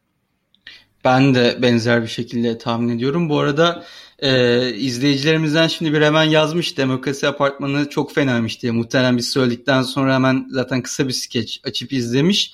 E, o noktada şey varsa hani temsiliyet anlamında benim hatırladığım jet ski e, Zaman Makinesi, İSKİ, Demokrasi Apartmanı e, bu dördü aklında kalan hani temsiliyet anlamında onun şey adı bir de bir memur e, şey vardı. Bir memur sınavı oluyor. Memur alımı yapılacak.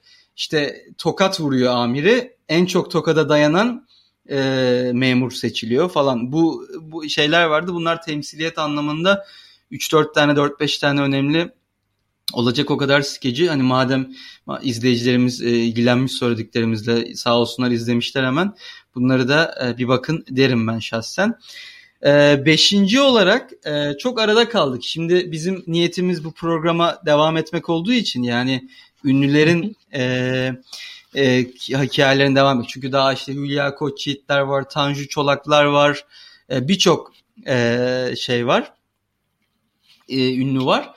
Ama e, biraz da dedik e, gündeme de biraz girmiş olalım. Yani güncel siyasete de girmiş olalım. Beşi biraz acaba yani tutunamayanlar soru işareti kısmı olarak yapalım dedik. Yani acaba şu an bir takım aktif siyaset sahnesinde yer alan ünlüler e, tutunamayanlardan mı olacak yoksa yollarını buldular mı yoksa bir temsilleri var mı yoksa hep diyoruz ya bazıları ünlüsüzlükten geldi ve onları durduk yere ünlü ve otorite yaptı siyaset sahnesi. Bazıları tam tersi onlar ünlülüklerinden yararlandı dediğimiz boyutlar var. Bunları konuşalım. Ee, tabii akıllara ilk gelenler Kenan Sofuoğlu, Hamza Yerlikaya, Alpay Özalan, Uğur Işılak gibi ünlüler var. Ee, kısaca bunlar hakkında da bir kapatmadan e, bir, birkaç kelam edelim. Yani e, bu aslında bir anlamda da AK Parti'nin şu anki izlediği stratejiyle de onu da gösteren bir şey. Çünkü evet. ünlü seçiminizde bir noktada bir şey gösterir sizin nasıl bir imajla var olmak istediğinizle ilgili. Şimdi Alpay Özalan o eski stoperliğinden gelen fiziksel özelliğiyle hani mecliste de etkin hani meclisteki tartışmalarda da etkin rol oynuyor. Ee, bilmiyorum ben hani her zaman o magazinde de hep sen daha iyi bilirsin. Hep magazinel bir yönü vardı 90'larda da benim arşivdeki o bir takım magazin haberlerine baktım. Çünkü bir de hatır, yanlış hatırlamıyorsam bir e, bir magazin programında bir e, eski eşine ilanı aşk ediyor. Oradan magazinel bir yönü oluyor ama hep de ya böyle bir nasıl desem negatif enerji mi derler, meymenetsizlik mi derler? Yani böyle bir de çirkeflik de aldığım bir şeydi. Futbolcu gözüyle baktığımda birkaç maç özledim. Yani canlı izleme fırsatı bulamadım. Fena bir stoper değil hani fiziğine göre hızlı ee, şeyli böyle bir Türk bir Lugano, Bülent Korkmaz ekolünden gelen bir şey. Hidayet Türkoğlu da var bu arada. Onu aslında ayrıca konuşmak gerekiyor. Ama çok kısa kısa gideceğiz şimdi bu 5 olarak e, AK Partili vekilleri. Ama Alpay profili, Kenan Sofoğlu, Uğur Işılak bu profile bir giriş yapalım Alpay'la. Tabii. Ee, şimdi AK Parti konusuna gelirsek AK Parti kurulduğu zaman e, kurucular kurulunda ünlü sayılabilecek bir insan vardı. Tamer Yiğit. Tamer Yiğit ama e, zaten o muhafazakar e, camiaya bir şekilde temas içerisinde olan birisiydi. Eş durumundan bir büyük ülkücünün e, damadıdır ama o, kayın, e, kayınpederi pek sevmez dövdürmüştür. O tarz şeyler olmuştur. Tamer Yiğit ama muhafazakar bir insandı. O açıdan uyuyordu AK Parti'ye aslında. E, ve o belli bir e, saygın da bir insandı. E, ama çok da bir aşırı öne çıkan birisi değildi.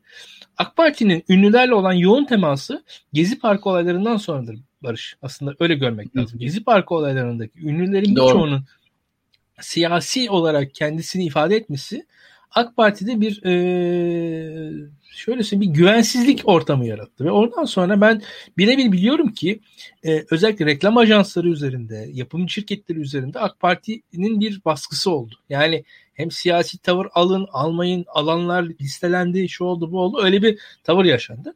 Buradaki e, isimler de tekrar tekrar hani elde kim var diye seçildi ki şöyle söyleyeyim mesela Gezi Parkı sırasında hatırlayalım e, Necati Şaşmaz'ın o ünlü röportajını hatırlarsın bize ne oldu falan diye. Şimdi o aslında AK Parti'nin kendi e, ünlülerini ortaya çıkartma düşüncesi. Yani bir tarafta Mehmet Ali Alabora var, Halit Ergenç var. Gezi Parkı'nı destekleyen hani hatta şu yani Halit Ergenç'in Kanuni Sultan Süleyman oynadığı zaman da bir AK Partili olduğunu düşünün.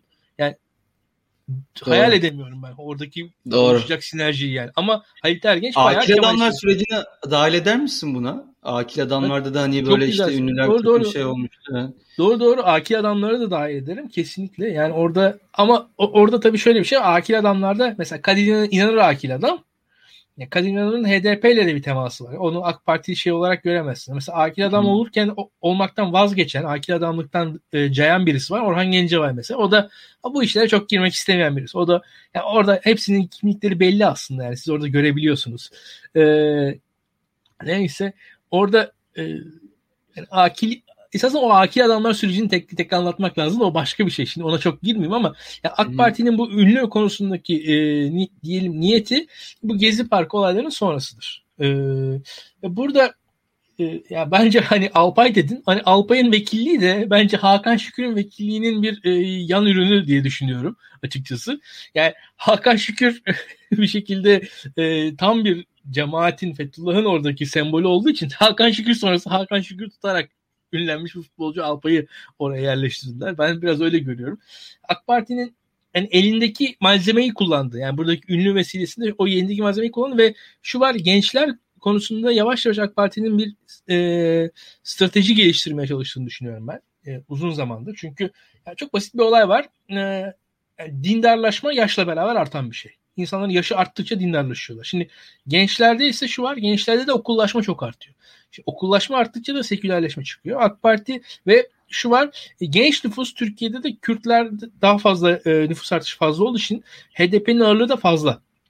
Yani bunlar üst üste gelince gençler kategorisinde e, AK Parti'nin oyu düşük. Şimdi cidden düşük. Yani böyle Türkiye'de aldığı oydan bayağı düşük. Şimdi burada evet. ünlüleri de bu e, bunun üzerinde bir de Gezi Parkı sırasında birçok ünlünün tavır aldığını düşünürseniz e, bu Orada bir rahatsızlık var. Buradan sonra da iş şeye doğru geldi. E, mesela hatırlayalım. Yani şu an Türkiye'de tüm e, kampüslerde camiler falan yapıldı. Yani ben ve büyük camiler yapıldı, görkemli camiler yapıldı birçok yerde. Orada belli, belli bir e, bir arada tutma, bir şekilde tabanı e, konsolide etme çabası da var. Ama bu çaba ne kadar doğru, ne kadar yanlış, dikkat tutulabilir bilinmiyor. Şimdi AK Parti'nin ünlülerle yaptığı en büyük başarı e, bu şeydi. Hatırla Rıdvan'ın başlattığı bu tamam şeyiydi. E, anayasa evet. kampanya. Evet işte o evet kampanyasıydı.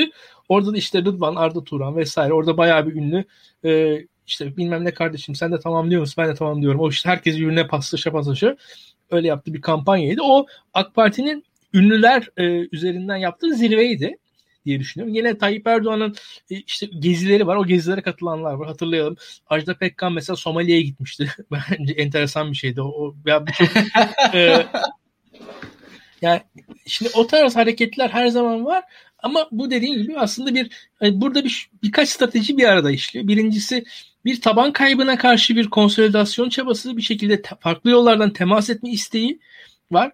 Ee, ve bunun dışında da e, şey istekleri var. Yani farklı bir e, kültürel iktidar deniyor ya. ya onu elde tutma çabası da var diye düşünüyorum ki burada şöyle söyleyeyim birkaç birazcık daha dikkat ediyorum. Ben hatta biraz daha ileri gideyim size. Ee, burada hmm, yani mesela kadın oyuncuların siyasal konularda tavır alma yoğunluğu erkek oyunculara göre daha yüksek gibi geliyor bana hatta. Yani şu an şu an bile Türkiye'de o var. Yani niye acaba diye düşünüyorum.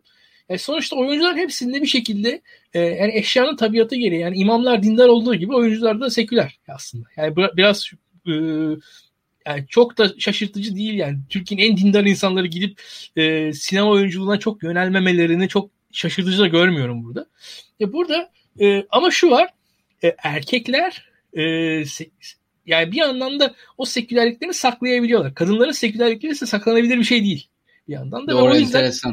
Yani onlar mesela siyasal tavır alabiliyorlar. Yani ama erkekler sanki seküler değilmiş gibi yapıyorlar. İçkiyi saklıyorlar, pozisyon almıyorlar falan. Ya yani orada yani sonuçta ama kadınlar kadın cinayetleri, ekoloji şu bu birçok konuda konuşuyorlar. Orada da ya orada da öyle bir farklılaşma var diye düşünüyorum. Şu an özellikle yeni kuşakta ben ya mesela aynı dizide yer alan e, kadınlar böyle politik tweet atıyorlar. Ama aynı dizide yer alan e, erkeklerde öyle bir olay pek olmuyor veya, veya az oluyor diye düşünüyorum. Ya bu arada 2013 gerçekten sen deyince benim de kafamda şey oldu. Çok kritik bir dönüm noktası o anlamda. Çünkü işte Şafak Sezer hani bir de şu an baktığında 2013'ten beri böyle bir işte güvenlik güçleriyle halkın arasında yani örneğin 2013 yani belli bir son 4-5 yıla kadar polise direnmek ya da polise bir mücadeleye girmek normal bir şeydi. Yani böyle beklenen hatta bu en çok bu dönüşüm bence stadyumlarda görülür. Yani sen çok daha iyi bilirsin. Ben bile küçükken maçlara gittiğimde hani böyle polis bir şeydi. Ee, nasıl desem bir korku figürüydü. Sana sürekli zorbalık yap, yapacağını düşünürdün. Sen ona bir şey yapardın. O sana bir şey yapardı. 2013'te de aslında işte geliyor Şafak Sezer ne yapıyor? Şey barikata kaldırım taşı falan taşıyor yani gelip senle. Hani o öyle bir pozisyon vardı. Ben o, o bir şok oldu e, belki de. Sonrasında işte o iftarlar arttı. Sürekli her sene iftarlarda yan yana görülme işte belediyenin verdiği konserler, şeyler, destekler bir şeyler arttı. Hatta sen hep örneğini verirsin. Ben de hep aynı şekilde hep her seferinde de açıp kontrol ederim. Sen bu belki siyasi bir figür değil ama işte ben baktım dersin Alişan en son paralı konserini ne zaman vermiş diye. Hani en son böyle para verip bilet alıp gittiğin konserini. Gerçekten ben 12-13 yıl bulamadım. Hiçbir zaman bulamadım. Yani gidip kimse Alişan böyle bir işte bilet 30 lira hadi sana dolduralım diye bir konseri yok adamın. Sürekli işte Fatih Belediyesi Ramazan etkinliği, bilmem ne belediyesi bir şey etkinliği. Böyle yolunu bulan bir insan yani. O gerçekten her anlamda bir dönüşüm oldu ve belki de işte diyorum ya işte halkın polise bakış açısı değişti.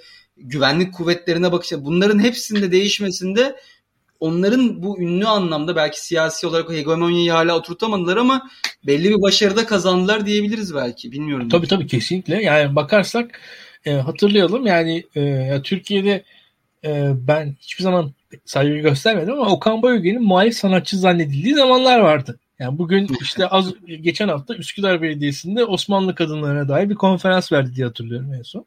Yani e, netice böyle. E, bu, bu iş zaten hani bir belli bir maddi ilişki meselesi ki yani hikayede şöyle bir durum var. Hani ünlülerden çok da fazla siyasal şey de beklenmek gerekiyor. Yani e, bu maddi e, olarak e, hani, hani altyapı üst yapıyı belirler denir ya birazcık da. Biraz öyle bakalım. Yani bakarsak yani sonuçta maddi kaynağın tamamı iktidarda oldukça ve bu medyada da iktidar hakimiyeti oldukça çok da fazlasını beklemek gerektiğini düşünüyorum. Ki burada benim hatta Türkiye'deki muhalif çevrelere ciddi eleştirimdir. Yani bu tarz hadiselerde ünlüler çok fazla öne çıkarlar. Aksine e, yani ne diyeyim hani genç aktivistler 20 kişi örgütlemiş bir kişi grubun lideri olan insanlar böyle öne çıkmalıydı. E, bizim Gezi Parkı ve sonrasındaki olaylarda ki mesela şöyle söyleyeyim. Atıyorum Boğaziçi meselesindeki en doğru şey oradaki öğrencilerin önünde olmasıydı. Yani birisinin ha, burada keşke daha fazla bir sözcüleri öne çıkabilseydi. Keşke biz oradan da bir iki ismi de tanıyor olsaydık ki şöyle söyleyeyim devam edeyim ben size e, mesela Şili'de protestolardan vekiller çıktı. İspanya'da protestolardan parti çıktı.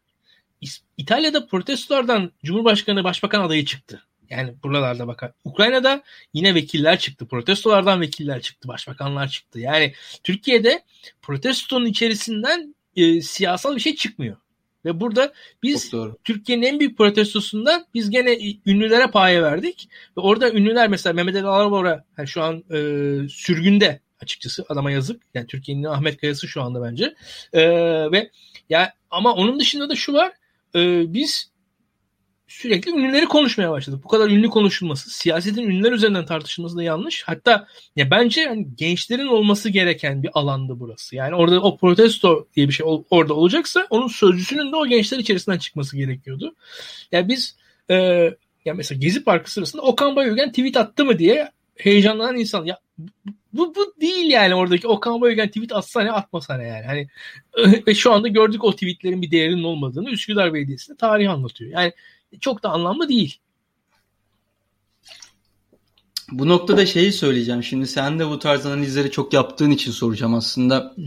Örneğin bazı bir takım olaylar vardır. Bu olaylar e, bağlı olduğu sürecin içinde de önemli bir yere sahiptir ama belki de ülkenin genel konteksti içinde çok daha başka bir yere sahiptir. Örneğin sen hep şeyi söylersin yani İnce belki doğru adaydı, yanlış adaydı ama bizim üstümüzdeki muhalefetin o darbe sonrası ölü toprağa atma anlamında, cesarete tekrar kavuşma anlamında bir etki yaptığını söylersin. Yani orada aslında daha uzun vadede bir kazançlı muhalefetin bir e, puan kazandığını söylersin. Bu anlamda hazır konu açılmışken şeyi soracağım. Şimdi e, sence bu e, ünlülerin etkisini tartışırız vardır ya da yoktur ama İmamoğlu'nun e, seçimlerin tekrar edildiği akşam e, işte sanatçıymış, konuşamazmış, konuşacak dediği ve sonra gerçekten de çok büyük bir e, bir ortalığın gerçekten ayağa kalktığı ünlüler anlamında ve şimdi bakıyorum Boğaziçi anlamında da işte Boğaziçi eylemleri devamında Kadıköy'de polis şiddeti, gözaltılar normalde olacağından belki daha fazla ses çıkıyor ya da ben öyle görüyorum ya da ben, ben çok seçici davranıyorum bilmiyorum. Sence o olay gerçekten AK Parti'ye çok aslında orta vadede uzun vadede e, puan kaybettiren ve uğraşması gereken bir problem çıkaran bir e, kabuk kırma olayı oldu mu sence? Ha, ee, şöyle ünlü anlamında. E, ya, ünlü anlamında demiyorum ben bunu ama şu var e, bir şekilde e, söylem hegemonyası nasıl oluşuyor buna bakmak lazım. Şimdi söylem hegemonyası şu mesela Muharrem İnce gerçekten söylemde bir hegemonyayı kırdı. E, o zaman ben bunu hatta darbe falan da değil yani 15 Temmuz etkisinden etkisinin de ötesinde o zamanlar e, Zeytin Dalı operasyonu ile beraber e, cidden bir e, kimse laf edemez hale gelmişti Türkiye'de. Muharrem İnce'nin adaylığı onu e, o zaman dağıtmıştı hakikaten de. insanlar açık seçik ya ben bu iktidarı beğenmiyorum kardeşim rahat rahat söylemeye başlamışlar. Bu önemli. E, yani bu dediğinde şu var e, ya Türkiye'de e, barış sıkıntı şurada. Yani Türkiye'de bizim kurumlarımız yok. Hani kurumlarımız yok derken şu mesela üniversitemiz yok bağımsız olarak. Yok yani gerçekten yok. Birazcık Boğaziçi var işte görüyorsunuz onu. Ve devam edelim. Ee, hani biraz işte hani ODTÜ var. Biraz işte İTÜ'de ucu var. Hani onun dışında mesela hani hocasına sahip çıkabilecek bir kurum yok Türkiye'de. Devam edelim mesela entelektüeller.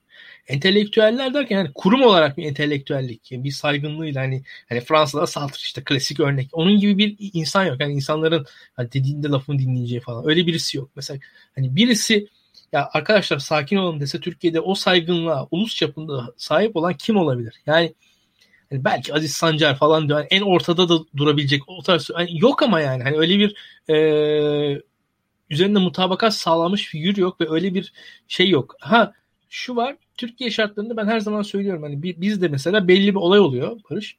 Ee, şeye bakıyoruz yani önce siyasetçi bir konuşsun bir alan açılsın ben ondan sonra daha da fazlasını söyleyeyim bu konu hakkında deniyor. Mesela e, şu an diyelim mesela Ömer Faruk Gergerlioğlu hakkında bir şeyler şu an söyleniyor. Çünkü söylenebiliyor. Yani daha fazla şey söylenebilir mi? Bilmiyorum. Belki de söylenebilir. Ama mesela Ömer Faruk Gergerlioğlu neden tepki görüyor şu anda? İlk başta onu söyledik. Çünkü söylenmeyen bazı şeyleri söylediği için adam tepki gördü aslında. Yani oradaki sık, olay da oydu. Yani şu var. Mesela bak Tayyip Erdoğan çok şey söyleniyor. Türkiye'de şu var bu var falan filan. İnsan hakları yok. İşte mafya devleti şu bu bak birçok şey söyleniyor. Ama Ömer Faruk Gergerlioğlu neden tepki görüyor? Çünkü isim veriyor. Şimdi o, o rahatsız ediyor. O başka bir şey. O başka bir söylem. Şimdi ha yani bu, bu, bu, burada söylem nasıl oluşuyor düşünmek lazım. Burada ünlüler yani ben ünlülere bel bağlamam. Ama şu var tabii medya önemli. Tabii ki siyasetçiler olması lazım. Tabii ki işte özel kurumlarımız olması lazım. Ha, ünlüler burada bir yan rol alır mı? Alan olabilir, almayan olabilir ama ünlüler üzerinden çok güvenmem. Çünkü hani ünlülerin dediğim gibi hani bu insanların para kazanma yolu da işte konserler, filmler, diziler vesaire bunlar bunlar bu bu ve bu hadiselerin hepsi de kamu onayından yap, geçilerek yapılabilecek şeyler. Çok da hani o tarafa bel bağlamanın doğru olmadığını düşünüyorum. Şimdi işte o iftarlar devam ediyor. Bir takım önemli olaylarda uçaklar kalkıyor. Bir de şey var bunu ben çok seviyorum. Ee, o da ben yani ileride siyasi tarihimize e, geçecek bir şeydir belki. Her iki haftada bir işte sabahın pazar ekindemine böyle orta ünlü ya da orta üst ünlü falan filan gibi biri çıkıp röportaj veriyor ve mutlaka işte kendi kariyeri falan konuşuluyor. Bir de ya Türkiye nasıl çağ atladı ya ya işte dışarıda nasıl bir prestij arttı falan filan gibi. Her ünlüyü böyle bir konuşturma ya da o şansı verme ona. AK Parti övme sırası Sabah gazetesinde pazar günleri özel röportajlarla devam ediyor. Ama demin dediğin aslında onunla ilgili birkaç bir şey söylemek istiyorum. Hani izleyicilerimizin de bu noktaya bir e, gerçekten e, önem vermesi gerektiğini düşünüyorum. Ömer Faruk Gergerlioğlu tek bir kişinin siyasette o senin dediğin alan açma noktasını e, nasıl yapabileceğin en önemli göstergesi. E, bu çıplak arama mevzusunu tek başına peşinden koştu. Tek başına uğraştı. Tek başına gündem yaptı. tek başına onun mücadeleleri sayesinde Özlem Zengin o açıklamayı yaptı. Tekrar bir gerçekten haklı bir şekilde tepki oldu. Onun sonrasında Mehmet Boynukalan başka bir şey söyledi. Özlem Zengin cevap verdi. AK Parti içinde şu an işte bölünme mi var? Hizipler savaşıyor geldik. Yani siyaset zaten biraz da böyle bir kelebek etkisi aslında. Hani o dalgalar küçükten başlayıp hiç beklemediğiniz olaylar çok büyük dalgalar yaratıyor. Yani tek bir kişinin orada bir çırpınması şu an belki de kelle gidecek AK Parti. Yani bunu siyaseten söylüyorum. İşte belki Mehmet Boynukalın görevden alınacak çok fazla konuştuğu için. Belki Özlem Zengin kaybeden taraf olacak onu bilmiyorum. Ama ya bu siyaset için alan açması çok önemli bir şey. Ee, bilmiyorum ne düşünüyorsun yani doğru bir bakış açısı mı? Tabii tabii kesinlikle katılıyorum. Kesinlikle katılıyorum. Yani. Şimdi yavaştan yorulduk ee, ama e, yani gerçekten yorulduk ve gerçekten de aslında biraz da toparlamak istiyorum. Ee, Kenan Sofoğlu, Hamza Yerlikaya, Uğur Işılak mevzusu var.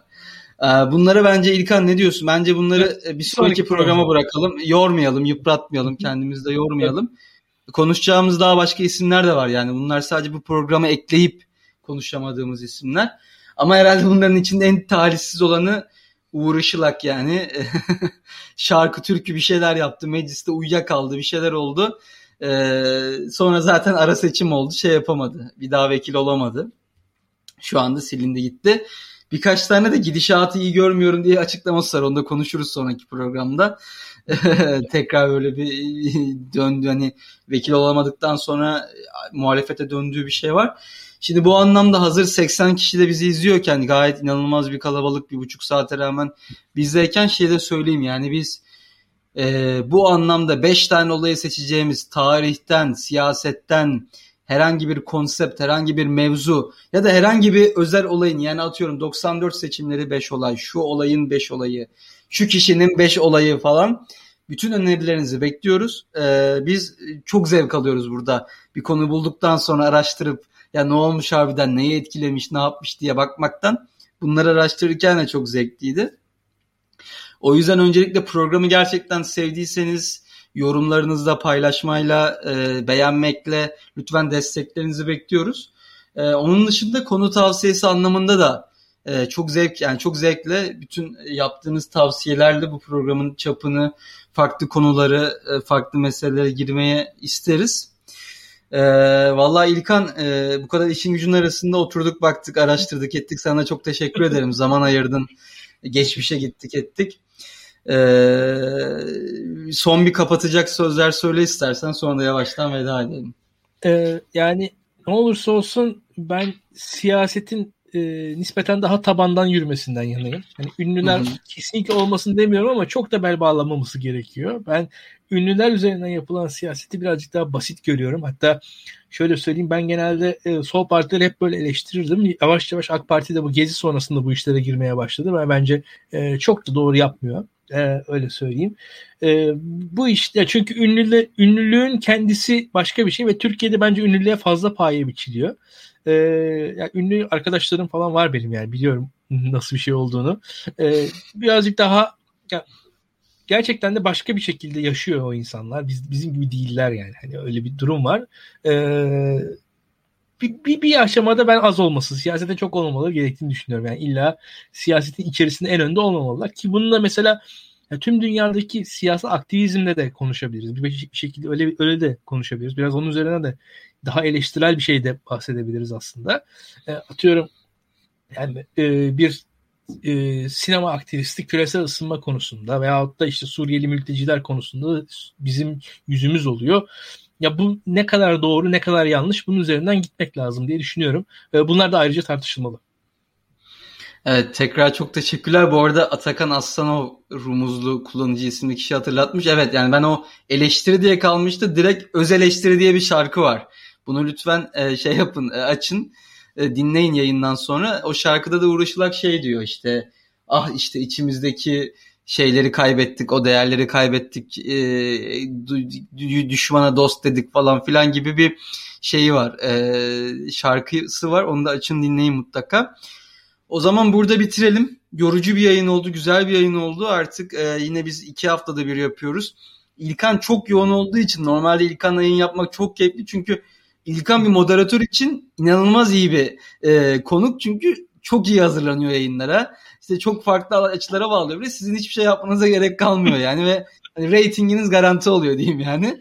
Ama İlkan çok fazla yoğun olduğu için işte çok fazla programa çıktığı için ne ben söylemeye e, böyle artık hani muhtemelen reddeder diye ne ben sorabiliyorum ne de işte belki kendisi o kadar çıkmak ister yani artık her, her zaman. Ama fırsat buldukça e, onun Nabız'dan, Çavuşescu'dan çalabildikçe e, yine böyle bu yayınlara devam edeceğiz. Evet, hem tekrar bu canlı yayına katılan sonradan dinleyenlere ve podcast'ten bizi dinleyenlere selamlarımızı iletelim ve bir sonraki 5 olayda tekrar görüşmek üzere diyelim. İyi akşamlar. İyi akşamlar.